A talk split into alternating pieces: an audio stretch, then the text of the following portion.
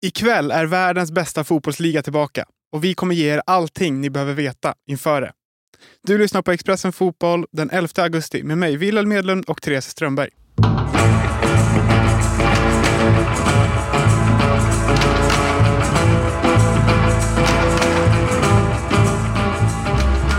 Ja, Therese, ikväll är det Premier League-premiär. Är du taggad?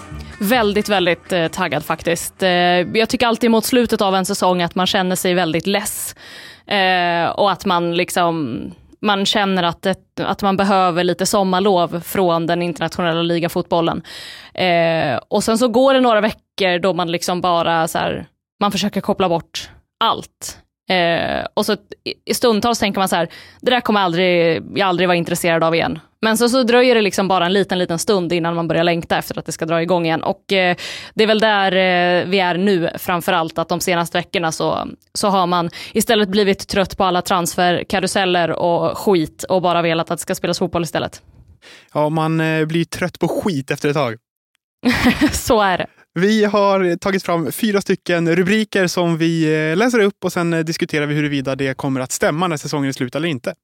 Vi hoppas eh, på att det här ska ge eh, lyssnarna någon form av liksom, extra tagg inför, eh, inför att det drar igång här.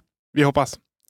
Vi drar igång direkt och eh, då kan vi konstatera i slutet av säsongen att eh, Yasin Ayari blir säsongens mest framträdande Premier League-svensk. Och det tror jag ju inte. Det tror inte jag heller. Så att, eh, och det finns ju, det är ju kul att vi har ganska många svenskar i, i Premier League och eh, vi har väl en hel del som faktiskt kommer att eh, få spela, vad vi tror i alla fall, på förhand. Det är ju alltid så om vi, om vi börjar i Ayar idag eftersom att det ändå var, var där vi tog avstamp så tror jag ju precis som i fjol att han kommer ju få sina matcher och sina inhopp och, och sådär. Och, och, det har ju liksom öppnats upp lite platser även om han inte på något sätt står liksom först i kö att, att ta någon slags startplats.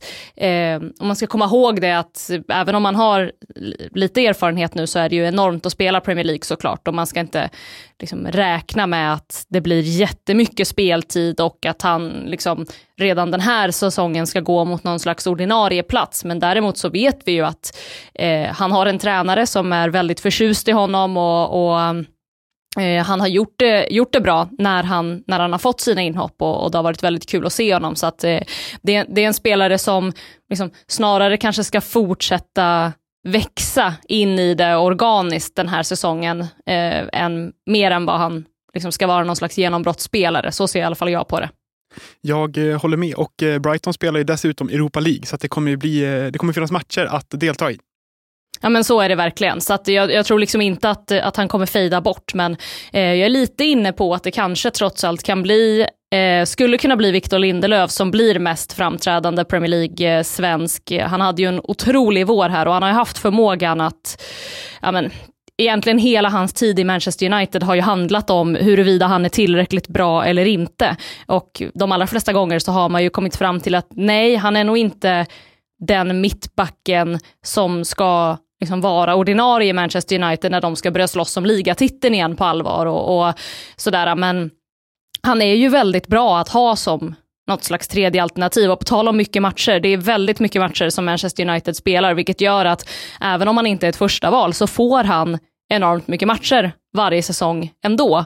Eh, och jag tror att eh, det känns som, och man kan väl i alla fall hoppas eh, på att eh, fjolårssäsongen kommer att ha gett honom ja, men både mer, eh, mer självförtroende och att han kan komma in i den här säsongen med, med en bättre form när han får spela. Och sen känns det också som att alltså, Ten Hag gillar ju Victor Lindelöf, trots allt. Eh, man hade ju sina tveksamheter där ett tag kring om, om Ten Hag verkligen skulle vilja satsa på honom, men, eh, men han verkar ju verkar ändå vilja ha kvar honom i truppen. Ja, och om vi kanske tittar på eh, längre fram i banan då, på Alexander Isak, Dejan Kulusevski, Antoni Langa. Det är ju de offensiva krafterna vi Sverige har representerade i Premier League. Och här känns det väl hetare än eh, på väldigt många år. Ja men verkligen. Jag tror att Isak, om han bara får spela centralt, eh, så kommer han att fortsätta vara bra för Newcastle och jag tror han, det kan bli en sån säsong där han öser in mål. Man har ju, han har haft någon sån säsong i Spanien där han har gjort väldigt mycket mål. Eh, men i övrigt har det varit väldigt mycket upp och ner med hans målskytte. Men jag tror att den här säsongen, om han bara får eh, förtroende centralt så, så kommer det att bli en väldigt bra säsong för Isak. Lite mer eh, orolig för, för både Elanga och Kulusevski. Jag tycker att Kulusevski hade inte en jättebra säsong förra året eh, och det är väldigt mycket som har hänt i, i Tottenham. Eh, man vet inte riktigt vart man har dem, man vet inte riktigt vart man har och vilka man har i deras offensiv. Eh, och där, om Dejan Kulusevski kan komma tillbaka till att vara lite mer Dejan Kulusevski, att vara den här, jag har sagt det i våran, våran Premier League-podd Kick and Rush några gånger, att jag har inte hittat något bra svenskt sätt att liksom uttrycka det på, men jag läste i någon text i början när han kom till Tottenham där att eh, han är, att han har liksom ett awkward sätt det går inte att översätta awkward i det här läget till ett bra svenskt ord, men, men att han liksom är sådär eh, trixig och liksom jag har inget bra ord för det som sagt, men han behöver komma tillbaka till, till det där för att kunna liksom, eh, vara med och låsa upp i, i Tottenhams offensiv. Och Anthony Lange får man bara hoppas att, att den här, eh, liksom, han hade ju en, en kort succéperiod i Manchester United, innan, det, innan han liksom hamnade utanför och sådär. Och det är bara hoppas att det där inte har tagit för mycket på hans på den mentala biten och, och på självförtroendet för honom, utan att han kan komma in i, i ny klubb här och, och faktiskt eh, eh leverera. Sen ska det bli kul att se också, ska jag bara säga, Hjalmar Ekdal eh, får något slags eh, hedersomnämnande här också. Eh, lär ju få en hel del speltid, tror jag. Om vi går tillbaka till Kulusevski lite snabbt bara. Han har ju fått väldigt mycket förtroende, i alla fall under försäsongen, av den nya tränaren Ange Postosoglu. Och det tyder väl på att han på något sätt är, alltså att han är omtyckt och bara det är väl väldigt viktigt för en offensiv spelare som är behov av självförtroende och att kunna ja, men missa någon dribbling eller göra bort sig lite i alla fall. Han är ju lurig ja, men... och det ska han ju våga vara.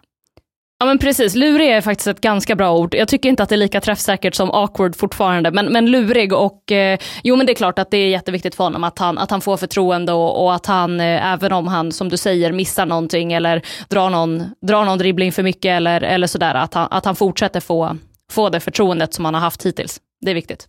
För att avsluta det här eh, segmentet då bara, vem blir säsongens mest framträdande Premier League? Det blir eh, Lindelöf eller Isak. Vi går vidare och eh, konstaterar att Manchester City kommer att bli första lag någonsin att vinna fyra ligatitlar på rad. Therese, kommer de att göra det? Varför skulle de inte? Alltså det finns väl ingenting som talar för att de inte skulle vinna titeln. De är ju enorma favoriter eh, på samma sätt som de i stort sett är varje år. Hur, eh, hur less man än kan bli på det. Eh, visst, det har varit lite tunga tapp i, i Mares och Gündogan och sådär, men de har plockat in Kovacic, de har plockat in Josko Guardiol. Eh, det blir mer speltid eh, hela tiden till unga spelare som står på vänt och jag tror inte att, jag har sett lite här och var nu när eh, liksom, predictions inför säsongen börjar, eh, börjar komma eh, på olika sajter och engelska tidningar och sådär, att man pratar lite om att det kanske finns någon risk för någon slags mättnad, men det, jag, tror, jag tror inte det, dels för att de ändå har eh, uppdaterat truppen en del och sen tror jag att eh, Pep saknar ju liksom ingen motivation alls att på allvar cementera här, han har ju varit lite ifrågasatt ändå, att, så här, ja, att vinna Premier League med det här laget och de här förutsättningarna och allting, det är en sak, men du kan inte vinna Champions. Eh, nu tog han den här trippen, eh, han kan bli första eh, tränare och lag någonsin att vinna fyra raka ehm, eh, ligatitlar eh, han vill ju liksom, jag tror att han drivs mycket av att fortsätta liksom cementera sin plats som liksom, den bästa tränaren i historien. Eh, och att göra det dessutom eh, med det här eh, Manchester City. Så att, ja, jag, tror, jag tror att det kommer bli väldigt, väldigt svårt för något annat lag att, att hänga med dem i år. Jag har ju en teori som eh, mycket är grundad i önsketänkande eftersom att jag själv är Liverpool-supporter. Men eh, du får slå ner på det här alldeles strax. Men eh, jag vill ju tro att eh, Pep Guardiola känner sig lite mätt och eftersom att de förlorade Community Shield-titeln förra veckan så kommer de inte kunna vinna alla titlar i år och det är ju det enda han kan göra som är större än att vinna trippen. Ja, fast ja, hur mycket större? Alltså så här, någonstans så är ju en trippel en trippel och det är ju, det är ju svårt att, det är svårt för någonting överhuvudtaget att konkurrera med, med trippeln. Men jag tror också så här, jag tror att jag tror att Pep Guardiola också håller sig själv motiverad med sina små projekt och experiment han har i sina trupper. Alltså när han höll på med Cancelo som ytterback som skulle kliva in i banan. Förra året hade han ju hittat någon slags hybrid mittfältsroll till John Stones. Alltså, han, han har de där grejerna också som, som håller honom motiverad tror jag. Jag tror liksom att, eh, en så här trött sägning för att eh, man, man är lite less på att prata om hur mycket eh, ja, men hur mycket Pep Guardiola liksom eh, sover och lever och andas fotboll. Men jag tror liksom att han, han är liksom för besatt av fotboll och av de här grejerna som liksom någonstans ger honom eh, booster, att han lyckas hitta nya roller till de här spelarna, att han hittas, lyckas hitta nya sätt att spela på med sitt lag. Jag tror, liksom att, jag, jag tror att det är svårt för honom att bli mätt. Jag tror att han håller sig själv motiverad eh, med alla de här sakerna som jag redan har nämnt. Däremot så är det ju, alltså pratar man, eh, ska man prata utmanare så tycker jag att det är rätt svårt. Alltså jag, jag ser väl Arsenal som den enda liksom tydliga utmanaren egentligen till att ta ligatiteln i år. Eh, vad var, säger du om det? Var Arsenals fjolårssäsong en överprestation eller var de så bra på riktigt? Men jag tror att de var så bra på riktigt. Eh, sen tror jag att mycket handlade liksom om, om det mentala eh, mot slutet där. Eh, och jag tror att, eh, det är klart att så här, i vissa matcher och i vissa ehm, liksom, i, under vissa delar av säsongen så kanske man kan prata om en liksom, ett visst mått av överpre överprestation, men jag tror att eh, som någon slags grundnivå ligger Arsenals väldigt, väldigt högt. Och nu har de också fått, nu har den här truppen erfarenhet av att vara med i ett titelrace. Eh, de har liksom, de har vunnit väldigt mycket på det de gjorde förra säsongen. Och sen har de också gjort ett smart transferfönster där de har breddat den här truppen som, om man jämför med framförallt Manchester City, inte är, alltså den har inte varit så bred och den har inte varit det har inte varit en trupp som man har känt ska liksom klara av att nå hela vägen fram. Eh, jag tycker att, att de har gjort det smart un, under sommaren, eh, både med eh, Declan Rice och Timber. Sen tycker inte jag att, jag vet att det är många som tycker att Kai Havertz är en konstig värvning. Men jag, jag tänker inte köpa att, att det är en, en konstig eller dålig värvning. Jag tänker inte köpa det här förhandssnacket om att han kommer bli säsongens flopp. Jag tror att det där kommer bli bra. Vi får, eh, vi får se helt enkelt. Det spelas ju fotboll om eh, bara några timmar för Arsenal. Eh, om vi tittar på United, då, de spelar sin första match på måndag och de är väl också ett av de här lagen som likt Arsenal har byggt om och nu faktiskt verkar vara på gång. Ja, men jag tyckte att man såg mycket i United också förra året, att nu har de ju valt att faktiskt satsa på en tränare som känns som att han liksom eh, lirar med många av de liksom viktiga spelarna i truppen om man säger och det känns som att han har också ett, ett långsiktigt tänk och ett, eh, en plan för hur, hur det här, eh, hur han ska göra saker och ting med Manchester United. Eh, och jag tycker att, eh, jag tycker liksom inte att det finns någon anledning att tro att United skulle eh, liksom de kommer inte gå sämre än vad de gjorde förra året, utan de kommer ju bara fortsätta utvecklas. Eh, sen är det ju en bit kvar tror jag tills United kan slåss om någon ligatitel med Manchester City. Det är ju liksom, eh, det, det, är ju lite orättvisa förhållanden i den här ligan på, på det sättet, att Manchester City är den klubben de är såklart. Eh, men jag tror, att, jag tror att det är Ten Hag, jag tror att de har hittat den tränaren som kommer göra dem till det laget som, som liksom realistiskt faktiskt kan vara med allra högst uppe i, i toppen. Sen har ju de lite annat, alltså det finns ju ett problem med ägarskapet som det är så enormt stort missnöje kring fortfarande. Eh, och det verkar ju inte bli någon, någon ändring eh, på den positionen inom någon jättesnar framtid. Det skulle kunna vara en, en nackdel för United och deras utveckling. Eh, sen får man ju se också hur, hur de, eh, jag menar, de har ju gjort en jättespännande värvning eh, i sommar med, med Höjlund, men det är ju fortfarande liksom ett, ett barn som bara har gjort nio mål i Serie A. Hur mycket liksom potential han än har så, så är ju inte det eh, nödvändigtvis en, en garanti. Nu är väl han skadad också här i inledningen på, på säsongen, men så att, eh, spännande i United och jag tror absolut att de, eh, att de är eh, ett av lagen som, eh, ja, men som på sikt kommer vara de som utmanar igen. Sen är det ju svårt att se om man kollar övriga liksom om vi bakar in lite så, topp fyra eh, topp fyra predictions i, i just under den här underrubriken så är det ju, kollar man på Liverpool så är ju de överhuvudtaget inte en utmanare till någon ligatitel i år. Eh, sen har ju Liverpool gjort bra saker under den här sommaren. Det har kommit in liksom, men, renoverat truppen på ett liksom, nödvändigt sätt. Det finns ett spännande mittfält med McAllister och Soboslaj. Eh, man kanske har tappat lite för mycket liksom, rutin och hjärta för att allting ska flyga direkt och det finns lite frågetecken kring, eh, kring defensiv, både, både på mittfält och, och längst bak. Eh, tycker liksom att så här, Van Dijk, kommer han upp i sin högsta nivå så är han ju bättre än alla i ligan. Men, men gör han verkligen det? Det känns som att det skeppet kanske lite grann har seglat. Eh, så där finns det lite frågetecken. Eh, sen är ju Newcastle en slags en slags också så här bubblarutmanare på sikt till ligatitlar såklart. Absolut inte nu. De skulle kunna hämmas av att de ska spela Champions League i år i ligan.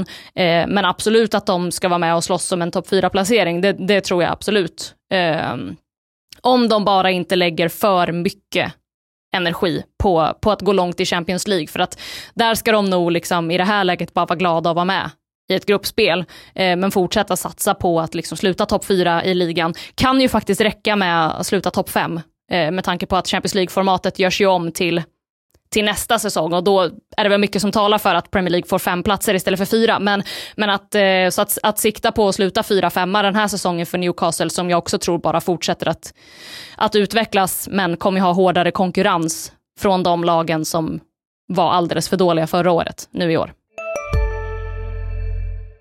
Välkommen till Coolbet där spänningen aldrig tar slut och underhållningen står i centrum. Här får du inte bara Sveriges bästa fotbollsodds, du får också en spel...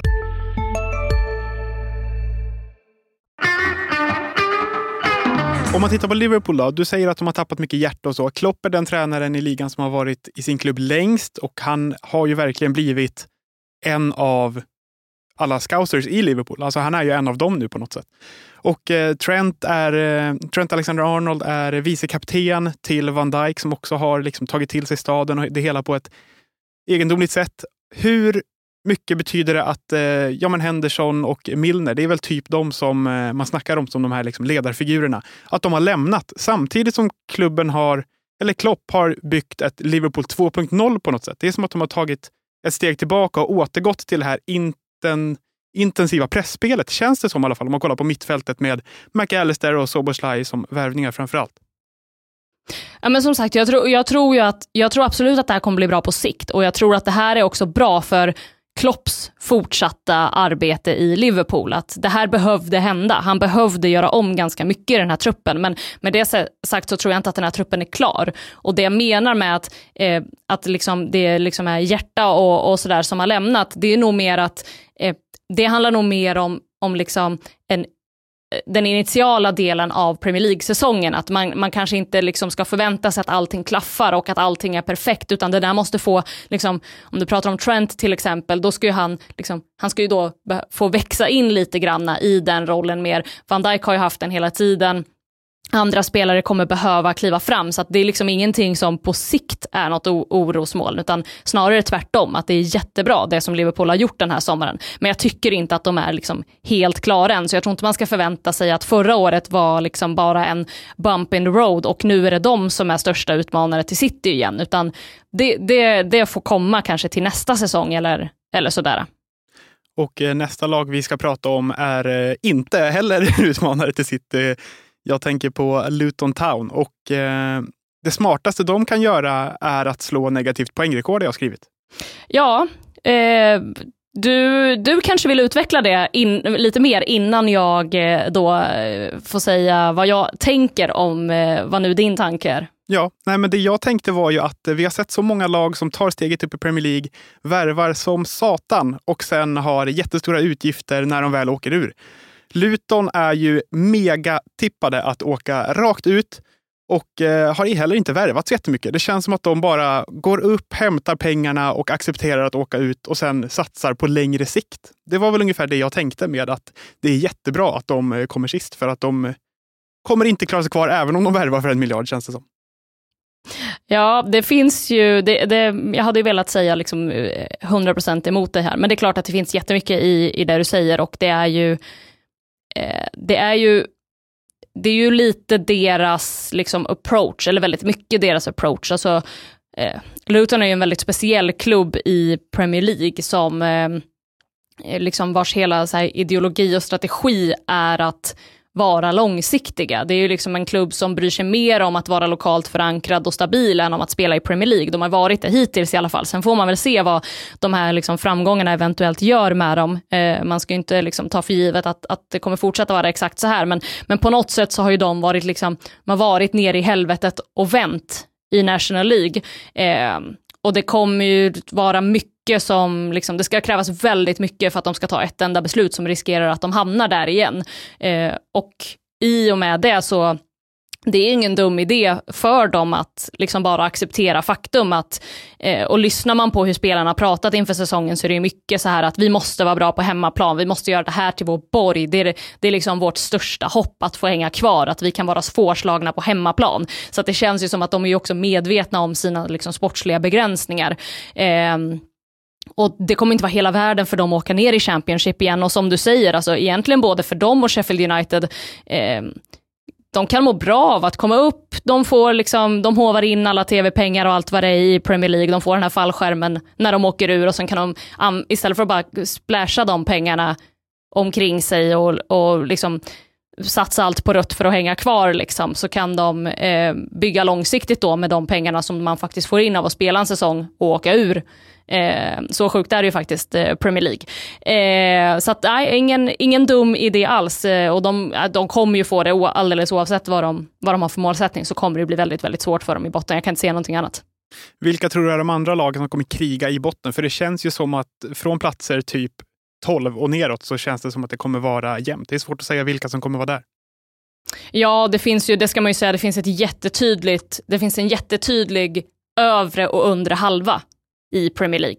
Eh, där den övre halvan finns det jättemånga lag som kan vara med och slåss om, om eh, Europaplatser eh, och på den undre halvan så finns det jättemånga lag som tyvärr kommer att vara indragna i en bottenstrid. Jag tror som sagt, jag tror att Sheffield United kommer få det svårt eh, eh den här eh, säsongen också. Jag tror att Wolves som har blivit av med en massa tongivande spelare och gjort en sen tränarändring och sådär, de riskerar också få det riktigt tufft jag tycker inte att det känns som att Everton har agerat tillräckligt Eh, för att eh, inte bli indragna där igen.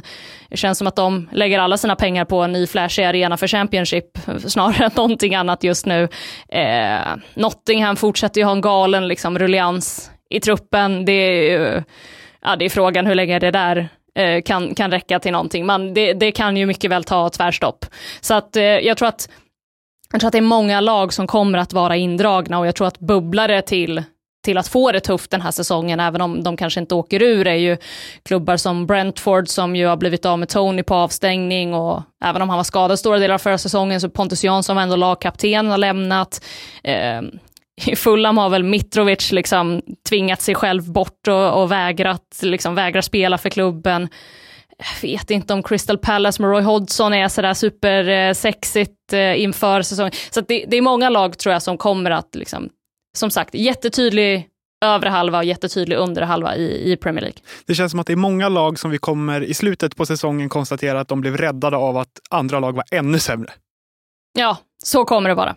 Vi går vidare och eh, tar nästa punkt som lyder så här. Chelsea värvar för 7 miljarder, sparkar tre tränare och är 10 poäng ifrån att åka ur. Och då säger jag att deras säsong kommer inte vara exakt som förra säsongen var. Eh, den kommer vara mycket bättre än så, men jag är inte helt övertygad om att, eh, att den blir jättebra eh, för det. De har ju, det, de, det känns jag har gjort bra den här sommaren är att de har ju liksom bantat sin trupp. De har ju gjort sig av med, jag menar, det var ju spelare under förra året som började bli less och till och med började prata i media om att så här, det finns spelare som sitter på golvet. Alltså vi har inte plats för alla spelare i omklädningsrummet än. Så... Körde väl också med två här... omklädningsrum, det är inte ja. ofta man hör det. Nej, exakt. Och spelare som liksom rakt ut säger vi måste sluta värva. Det var väl, var det Thiago Silva tror jag som mm. pratade om det, att så här, den här klubben måste sluta värva spelare för att alltså, de känner ju inte ens varandra. Alltså, det är så här, bara dyker upp nya ansikten på träning och bara, vem fan är du liksom? Eh, så att det, det, det, har de gjort bra. Sen har de ju faktiskt tagit in eh, ska man ändå säga, en hel del eh, spelare också. Eh, lyft upp en del från egna led, men också medvetna värvningar. Tyvärr så har ju de inför säsongen nu ett, ett antal skador som gör, och en Kunko nu senast då, som eh, prestigeförvärv som går sönder. Eh, men, men Chelsea kommer vara bättre den här säsongen. Det som absolut talar mest för dem är ju Pochettino och om de nu, eh, det känns som rätt tränarval långsiktigt. Om Chelsea nu klarar av att vara långsiktiga, för Graham Potter skulle också vara ett långsiktigt val och vi såg ju hur det gick. Så att eh, kan de bara vara långsiktiga med det här så, så är det ett, eh, ett jättebra tränarval och det här tror jag kommer vara bra för Chelsea. Men eh, jag tror att de snarare kanske de skulle kunna slå sig in i topp fyra, men det är ingenting man ska ta, ta för givet. Det hade varit jättebra av Chelsea att ta en topp fyra placering år. Det är snarare liksom eh, femma, sexa, sjua man får ställa in sig på där tror jag. Och vilka är det de fightas med där? Vi snackade lite om det här innan vi drog igång inspelningen. Att Aston Villa, Brighton, Newcastle, det är väl ungefär där både Tottenham och Chelsea kommer att få utmanas rent tabellmässigt. Ja men så är det verkligen. Tottenham har ju också hänt väldigt mycket i med liksom, ny tränare, så att eh, det kanske är, eh, man får hoppas att det här är liksom en lite mer eh, pålitlig tränare, en stabil tränare än vad Antonio Contes liksom rock'n'roll-stil är, eh, för det skulle Tottenham verkligen behöva. Eh, hur, bra, eh, hur bra tränare jag än tycker att Conte är när han väl liksom när han väl är lugn på samma plats. Eh, sen har de gjort en del, liksom, har gjort försvarsvärvningar som känns nödvändiga. De har, eh, de har ju en bra offensiv, men det finns ju frågetecken kring att Harry Kane har varit liksom sommarens följetong igen. Eh, nu ska vi se att vi spelar in det här torsdag eftermiddag. Eh, och det senaste i, dags, eller i nuläget är ju att eh, Tottenham då ska ha accepterat Bayern Münchens bud, men att eh, ja, Kane har inte sagt vad han vill än. Det är ju det är ju en helt annan offensiv med eller utan Harry Kane, kan vi ju nöja oss med att konstatera för att inte liksom trassla in oss för mycket i någonting som kanske är officiellt när, när det här avsnittet väl släpps. Men det är ju ett frågetecken såklart. Men jag tror att precis som du säger, eh, både Brighton och Aston Villa är, är två klubbar som har fina fjolårssäsonger att bygga på. Eh, Villa har gjort smarta värvningar. Brighton blir av med spelare hela tiden men har liksom någon slags en grundstrategi och en tränare som gör att man tror på dem väldigt mycket ändå. Så att, eh, ja, men de, är, de är lite i samma hon kommer få, få slåss eh, i, i samma liksom, region av tabellen om man säger så. Både Brighton och Aston Villa ska ju spela Europaspel och det är ingenting som de två lagen är speciellt vana vid. Vad säger du om jag säger att båda de lagen slutar på undre halvan? Nej, det tror jag inte. Eh, det, det har jag väldigt svårt att se. För att eh, som sagt, den, den undre halvan i, i Premier League eh, är i alla fall på förhand så väldigt mycket sämre än vad den övre halvan är. Det återstår att se helt enkelt. Hej, Ulf Kristersson här. På många sätt är det en mörk tid vi lever i. Men nu tar vi ett stort steg för att göra Sverige till en tryggare och säkrare plats. Sverige är nu medlem i Nato. En för alla, alla för en. Vi är specialister på det vi gör, precis som du. Därför försäkrar vi på Swedea bara småföretag, som ditt. För oss är små företag alltid större än stora och vår företagsförsäkring anpassar sig helt efter firmans förutsättningar. Gå in på swedea.se företag och jämför själv.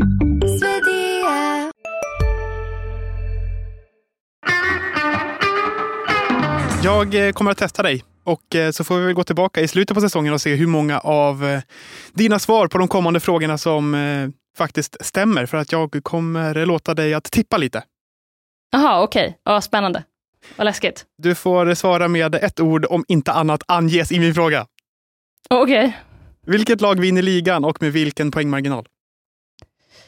Eh, Manchester City gör det med eh, sex poängs marginal. Vem vinner skytteligan? Du får inte säga Håland. Alexander Isak. Oj! Svårt. Det där var, den, den kommer inte vara rätt, men det var kul att säga. Hur många av Big Six-lagen slutar topp sex?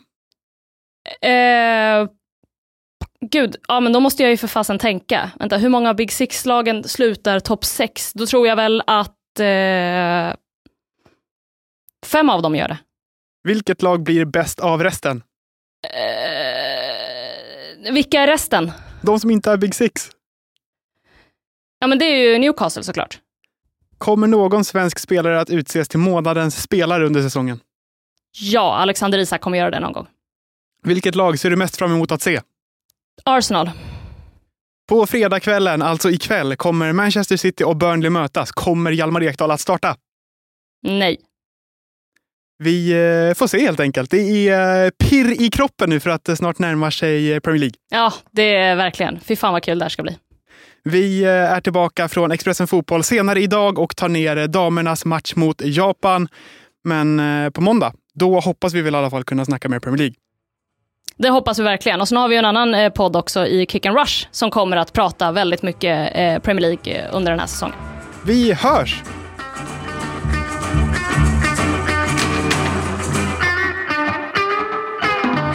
Du har lyssnat på en podcast från Expressen. Ansvarig utgivare är Karin Olsson.